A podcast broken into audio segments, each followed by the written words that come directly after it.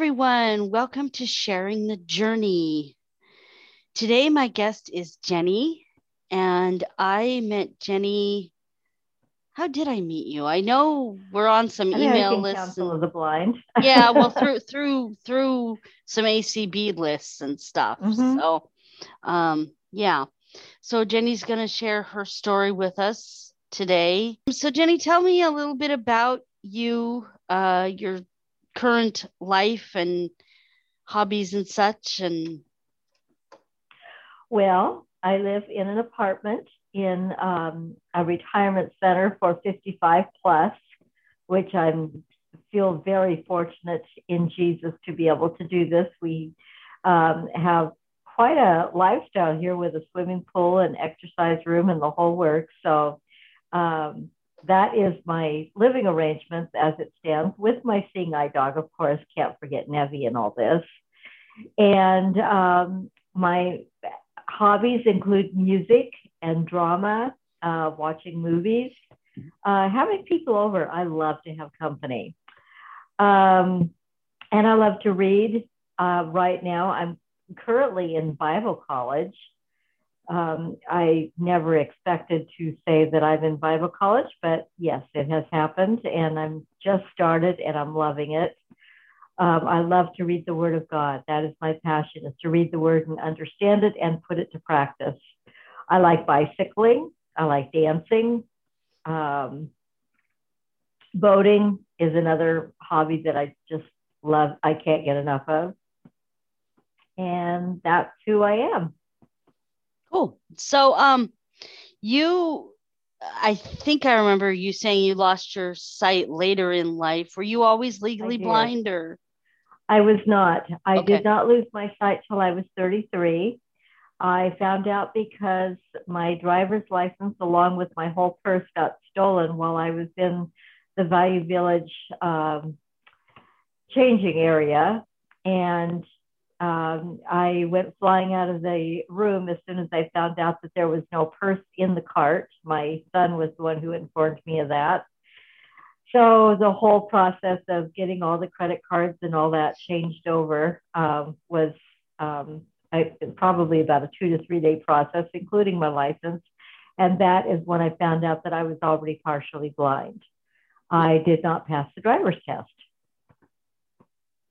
Wow, what a shock. yeah. So, what was life like before that time? What was your childhood like? What was your, you know? I did not have the best of childhood. Uh, looking back on it, I know my parents did the best they could with what they had.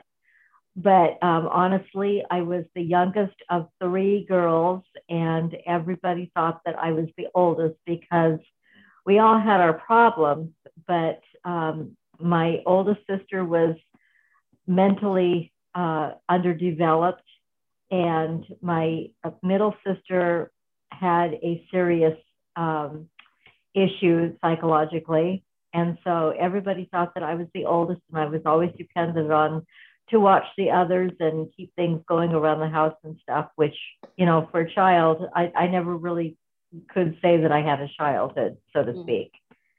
Um, I was always cleaning and cooking, and even even as a young teenager, I was doing the grocery shopping and paying bills and stuff. And kids just aren't supposed to carry that kind of weight.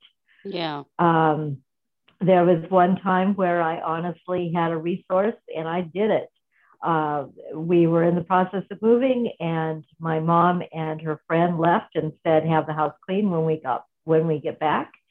And I did, but I did in a very naughty way. I had a resource from pastoral uh, pastoral um, kids that if I ever needed anything, I was to call them because they knew the kind of living arrangements that I was in or that we were in. And they said if they have, if we ever need anything, call them. And I did.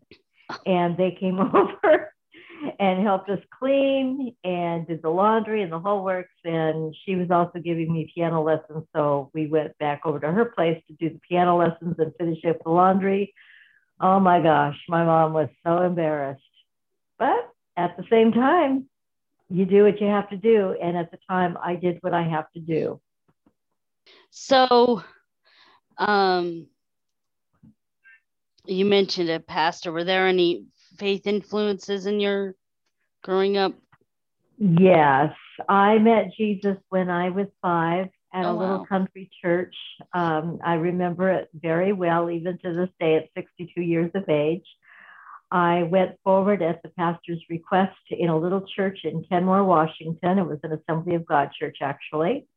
And um, he led me through the prayer, and I accepted just like that. I know my mom was happy, but she never said anything, but I know she was beaming from ear to ear. Mm-hmm. But um, even at five, six years of age, I, I know that I was no more than six. Uh, he knelt right down to his knees at, at my level and led me right through the sinner's prayer and congratulated me into the family. Oh, how cool. How cool. And I do remember feeling different. I remember feeling loved for the first time. I know my mom and dad loved me in the way that they knew how, but I remember feeling a love that no one else could possibly give. Mm. How cool. Yeah. And that's never changed. So even when you lost your sight, you you didn't have times of doubting God or of No, I did not have times of doubting God. What I doubted was people.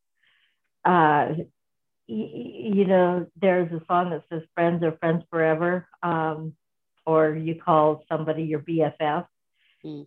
It's not true. Seasons come and seasons go. And it was uh, people that said that they were my friends that departed when they realized they didn't know how to help. And I didn't know how to help myself because it was a brand new lifestyle for me. Mm-hmm.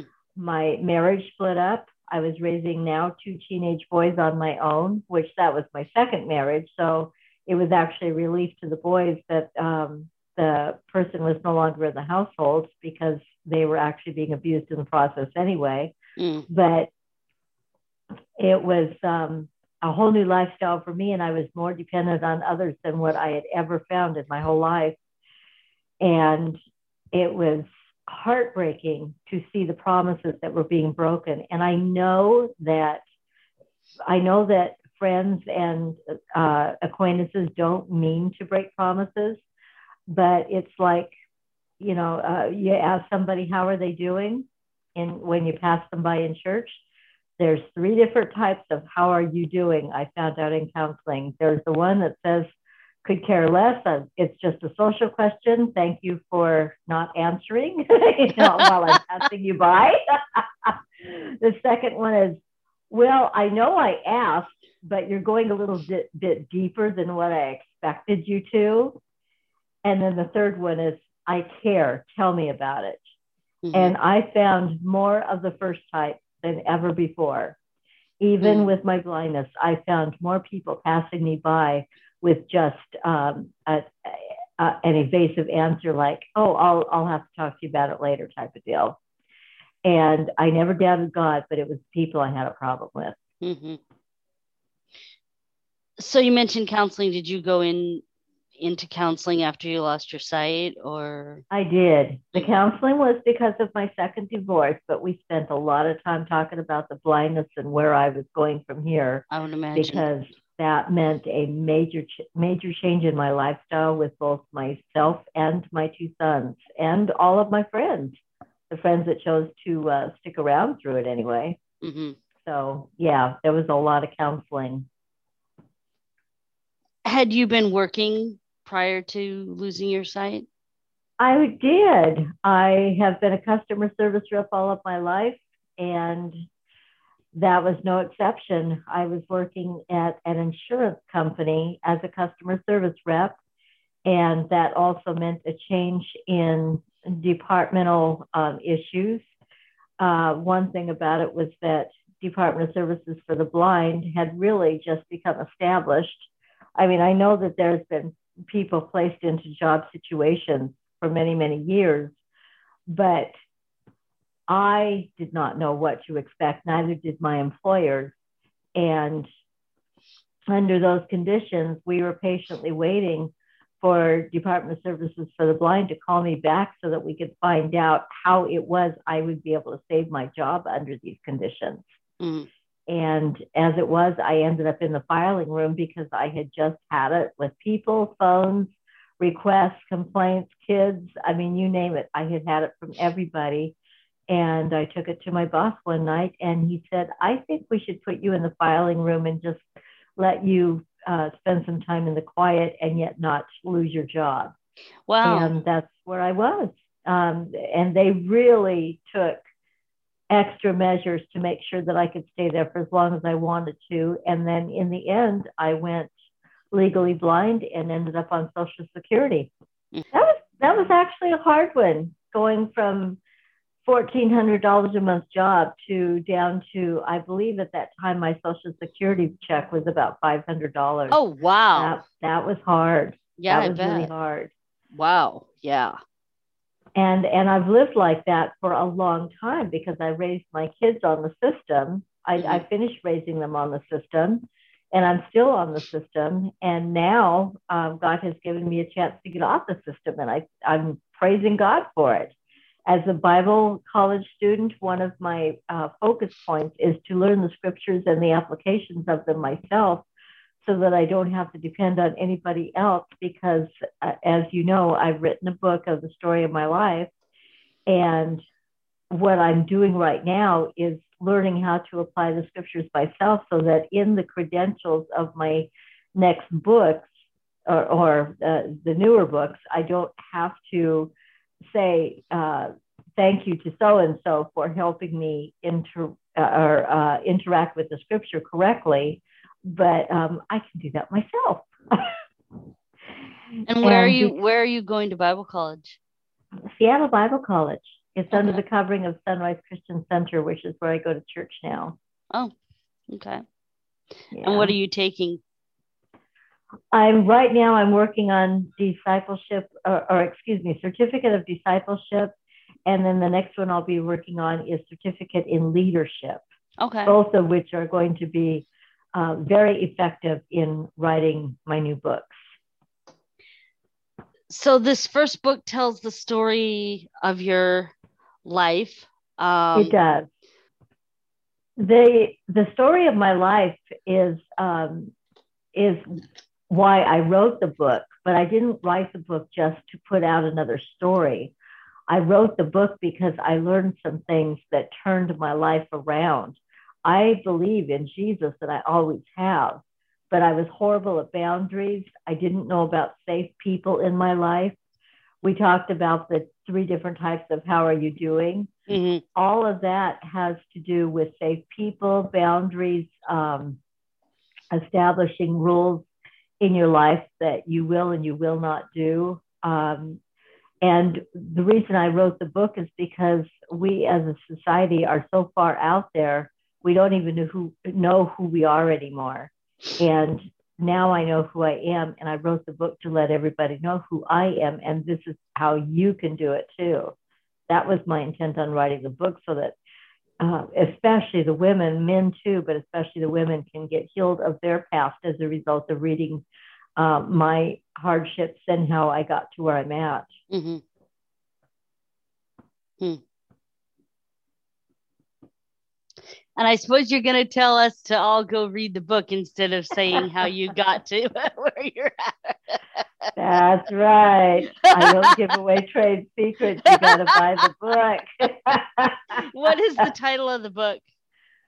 Right now, it is called Redemption Alone is Not Enough. But the exciting part is I'm revising the book. Uh, I'm including pictures this time with a whole new book cover and the new title is going to be Beyond Redemption. And it's going to actually have my picture and Nevi's picture right there on the front cover. Oh, cool. Yeah. So that's what that's what I'm working on right now. And it will be available at the end of April. Oh, wow. And will it be in audio or Kindle or I don't know about the audio or Kindle. I do know that EDK Publishing is who is publishing it, and and they're taking care of all of that. Okay. So I guess the next time we talk, I will have that answer for you. I guess, yeah. I it, it is amazing. After I put out the book, it is absolutely amazing that uh, I put an ad in the local online paper, and Barbara Kindness sent me an email and said, I am a qualified licensed editor, meaning she's got her degrees, and I would like to talk to you about your book. And so we got together, and I'm thinking, oh, I don't want to get screwed over by anybody in this, you know. But um, she's very nice, and she has agreed to help me out at a very fractional of the cost of what she normally charges. Oh, wow. And EDK Publishing is the same way. They're uh, helping me out at a fraction of what they normally charge. And basically, they said, This is a story that needs to go out there to the public. And I first published on Amazon, but they're taking it beyond Amazon. They'll they'll be publishing in Fred Meyer and Barnes and Noble. Oh and wow! You name it, it's going to be out there, and I'll be doing all kinds of interviews as a result of it. That's that's part of Barbara's job is to line me up with all kinds of interviews to sell the book. Mm-hmm. So we're going to actually have a book signing party. I was so excited. Oh, that's cool. Yeah. So you mentioned future books. Um. What kind of things do you have planned in your for your future books and for your future ministry goals and Well, the ministry goal, I'm not too sure where God is leading me, except that I know that eventually I'll be going on the mission field, uh, a short term, um, probably about six months or so. Um, and and this is a, Bible college is a part of the training for that. Um, as far as for the future books, I'm going to be writing another one, a- another book about my childhood. Only this time, I'm going to say the the good memories Mm, because you know my book was really a healing thing for me as much as it is a healing thing for everybody else by putting it down and putting it out there for the world to see it i really said lord here's my here's my sores. Now you now you can have them. That's basically what i said. And it's it's done exactly what it was supposed to do. I feel better now about having made all my issues public because by making them public, I'm not only helping somebody else, but I'm helping myself by helping somebody else. mhm, mhm. And as far as for uh, the next books, so so the next one I write is going to be the good stuff in my childhood, and then my kids, bless their hearts, my two boys have given me their permission to put their stories in writing because believe me, it's not just my story, it's theirs. And I told them right from the start that it was my story to tell, and should they ever wish to tell theirs, that was their option to do that. But I've had so many people say, Oh, come on, we want to hear about your kids' childhood too. So I had to go back to both of them and ask them for permission to put their life in writing. and of course, my oldest one, he's a camera nut like I am. And he said, Mom, I don't care what you write about me. I said, You may want to consider Yeah. what you just said. Knowing me, I can get a little carried away with that one. but um, you know, the next book, um, I will be able to have the privilege of putting my children's life out there for all to see it. And then I used to be in a ministry called Simply from the Heart, which you will find out uh, when you read my first book. And Simply from the Heart was a ministry that God placed me into as a direct result of my blindness. And it was a direct result of confirmation of how the church really does need to interact and serve one another in the way that God meant it to be. And the two scriptures that I use is John chapter 13, where Jesus washes the feet of his disciples, and Luke chapter 10, the story of the Good Samaritan. And believe me, we've missed some things in those scriptures. And pastors agreed with me. I did the ministry for seven full years, going around on other pastors' platforms, sharing my testimony and teaching out of those two areas. And I was told that I really should write it down in a book, uh, what I taught about. So that's going to be one of my books. And from there, I guess we'll see. You reminded me, I wanted to ask you, you went on a mission trip. Um, I did. Tell me about that. Ukraine. What? Mm-hmm. Tell me what you can about that. I don't know. I can remember spending two nights and two days in uh, a godforsaken airport, to be honest. I hate to put it like that, but it was way out there in the boonies. And we honestly, the whole team thought that we were going to have to come back home with mission unaccomplished. Oh, no. Because because there was a fog in the air that was very unusual and it was not safe for any plane to land in that area. Oh my area. goodness. Oh my god. And we prayed right there in the airport. We all went our separate ways and prayed and came back as a team. And I told the person that was in charge, I said, I really feel like that fog is a demonic spirit. And I said, it's keeping us from doing what God has called us to do. Well, when we came back into the full circle, she announced it to everybody, and somebody else said, I confirm that. That's what I saw too. So we prayed right there as a whole team, all six of us, and rebuked it in Jesus' name. And wouldn't you know, the very next plane that went out, the sun came out. And the pastor told us later that that sun was the first mark of sun that they had seen in probably a week. Oh, that wow. that fog had been there for a whole week ever since we had been in the air heading towards their direction. Hmm. And there were so many words. Oh my goodness. One woman that we, one woman that I prayed for as a team, we went into her house and we prayed for her baby girl who was running a fever and having all kinds of uh, health issues. And I said, Can I pray for her for a minute? And I anointed her with the oil and prayed for her. And I set her apart for her future ministry, which took everybody by surprise. And when I told the mother, I said, There's something special about this little girl, isn't there? She said, Yes, I had trouble giving birth to her. In fact, we thought she was going to die right there in the birth canal. Mm-hmm. And I said, She's been set apart for ministry. That's why she's here.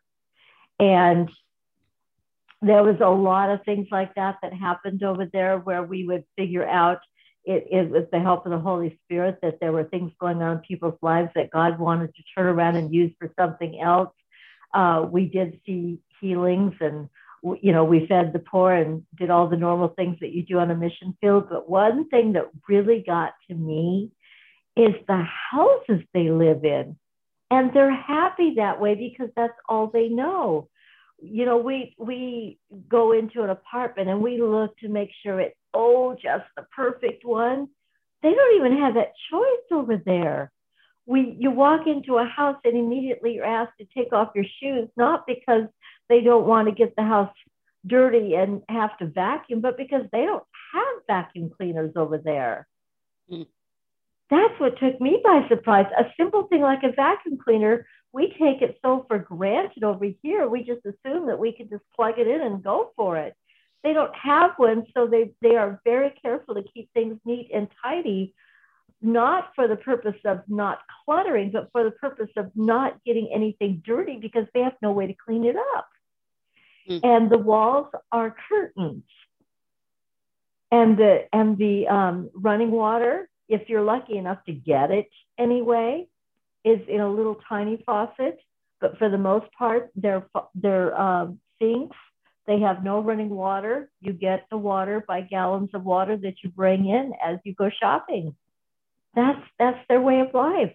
Mm. And we take it so for granted over here. And I was just I was dumbfounded at the houses that we went into that had beautiful, beautiful tapestry type rugs but that's the part that they take their pride in is the stuff that they have handmade to decorate their house and yet over here we would be decorating it with pictures on the wall and all kinds of stuff and it's just not that way mm. forget the sewer um, you know when you go into a foreign land uh, what we found at greece and ukraine both you don't put the toilet paper in the toilet even in the public sewers, you don't. The toilet paper goes in a waste paper basket that's beside the toilet. Hmm. They don't dirty up their sewers with toilet paper. Hmm. I, I just found so many things different over there where they think things through because they have to. We just assume somebody will clean it up. It took me a good couple of weeks to realize I was back home and the rules no longer applied. Hmm. I mean, I, I just slept. When I got home, I slept, and not because I was depressed or because I was, uh, uh, what do they call it? Uh, um, the flight heavy, or yeah, when you're when you're kind of carrying over from flight hangover or whatever. Mm-hmm. Um, it, it wasn't that at all. It was just the fact that I was just so dumbfounded of how spoiled we are over here. And yet we complain about the simplest things that go wrong. Mm. But over there, what we have, I mean, if they had a flushing toilet over there that could actually put toilet paper down the toilet, they would be laughing about it because for them, that would be independent. Mm. You know, and, and we take it so for granted, just a simple thing like that. So who who has inspired you in your faith journey recently? Um,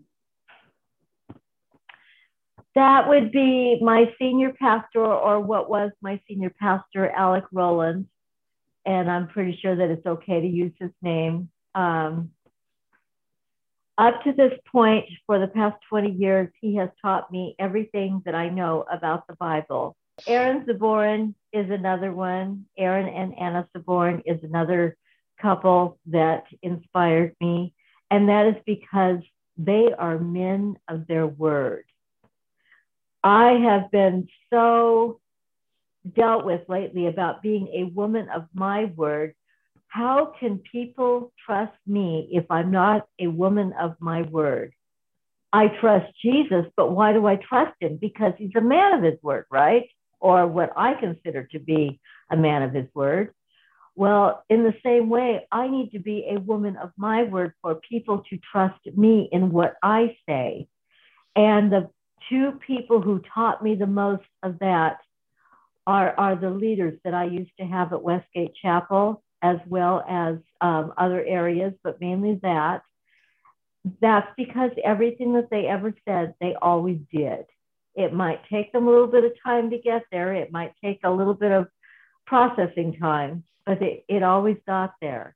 And that's what inspires me the most right now. That inspires me to go on to do what I'm doing, keeping my word and learning how to keep it and not just making promises, but what do I want to do in the future and how do I get there and how do I keep my word in getting there? And are there any resources, uh, books, Bible studies, whatever that you have done recently that you would recommend to others?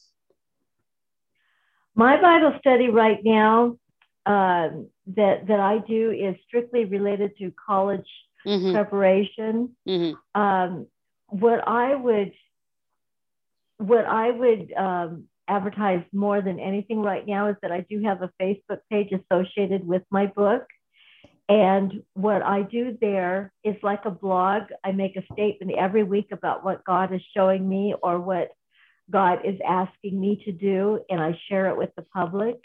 mm, And what I would encourage people to do is join up with my Facebook page on my book and read that every week to see where I'm at and to see where I'm sharing with, see what I'm sharing with the public. Because um, that way you're, you're not only getting a good study plan, but you're getting it right direct from the Word of God because that's where I'm taking it from. And how do they find that? Right now, it's under my accomplishments, thanks to God. Okay. um, with the book being called Redemption Alone is Not Enough. Eventually, I will be changing the title of that page too. I'll be shutting the whole thing down and starting over, but my readers will know when that Mhm. happens. hmm But right now, it's my, uh, my accomplishments, thanks to God. That's the title of the page. Okay. And they can certainly be personal friends with me as well because my page is directly associated with my personal profile. Okay.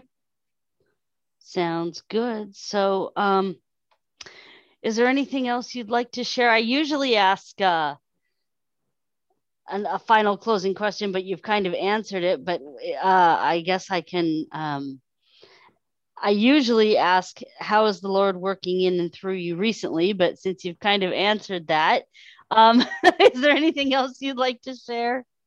Well, you know, I really feel like God has moved me into a different season of life, and I never thought I'd be saying that. But He's moved me from the church that I was a part of for 20 years into a new fellowship, which is which is where I'm going to Bible college at. And I think the reason for the new season is because I needed a challenge myself and that challenge was to either go on the mission field on a long term basis or go into some kind of ministry situation. And I've always had a longing to go to Bible college. So this actually answers the question of, of the longing in my heart to go to Bible college. Mm-hmm. But it also answers the question of credentials for when I apply for the mission field under the covering of the church or whatever the case may be. Mm-hmm. And so God is putting new desires in my heart and accomplishing things that uh, were only dreams before. They, they were just dreams. And, and what he's doing in the process, in, in putting me in a new season, in a new church, a new life, is he's actually bringing me up alongside pastors who are young and need, uh, shall I say, mature Christians alongside them to help them disciple uh, the younger sheep that come in the door because they're really getting ready for, uh, they're about to rebuild the building and getting ready for a much bigger flock. And they're, they're going to need mature ones to carry out the um, shepherd's wishes. And I've already explained to them that I feel like I'm one of those sheep that can be trusted with that sort of thing. And they've already thanked me for it and they see the growth in me. They, they feel like they can trust that. So all in all i am challenged. I'm challenged to grow and learn so that i can be of service to somebody who's going to need it in the end to where that wasn't necessarily true where i was at so yes god is doing something good in my life something new and good and that's a good thing yeah. and a good place to end.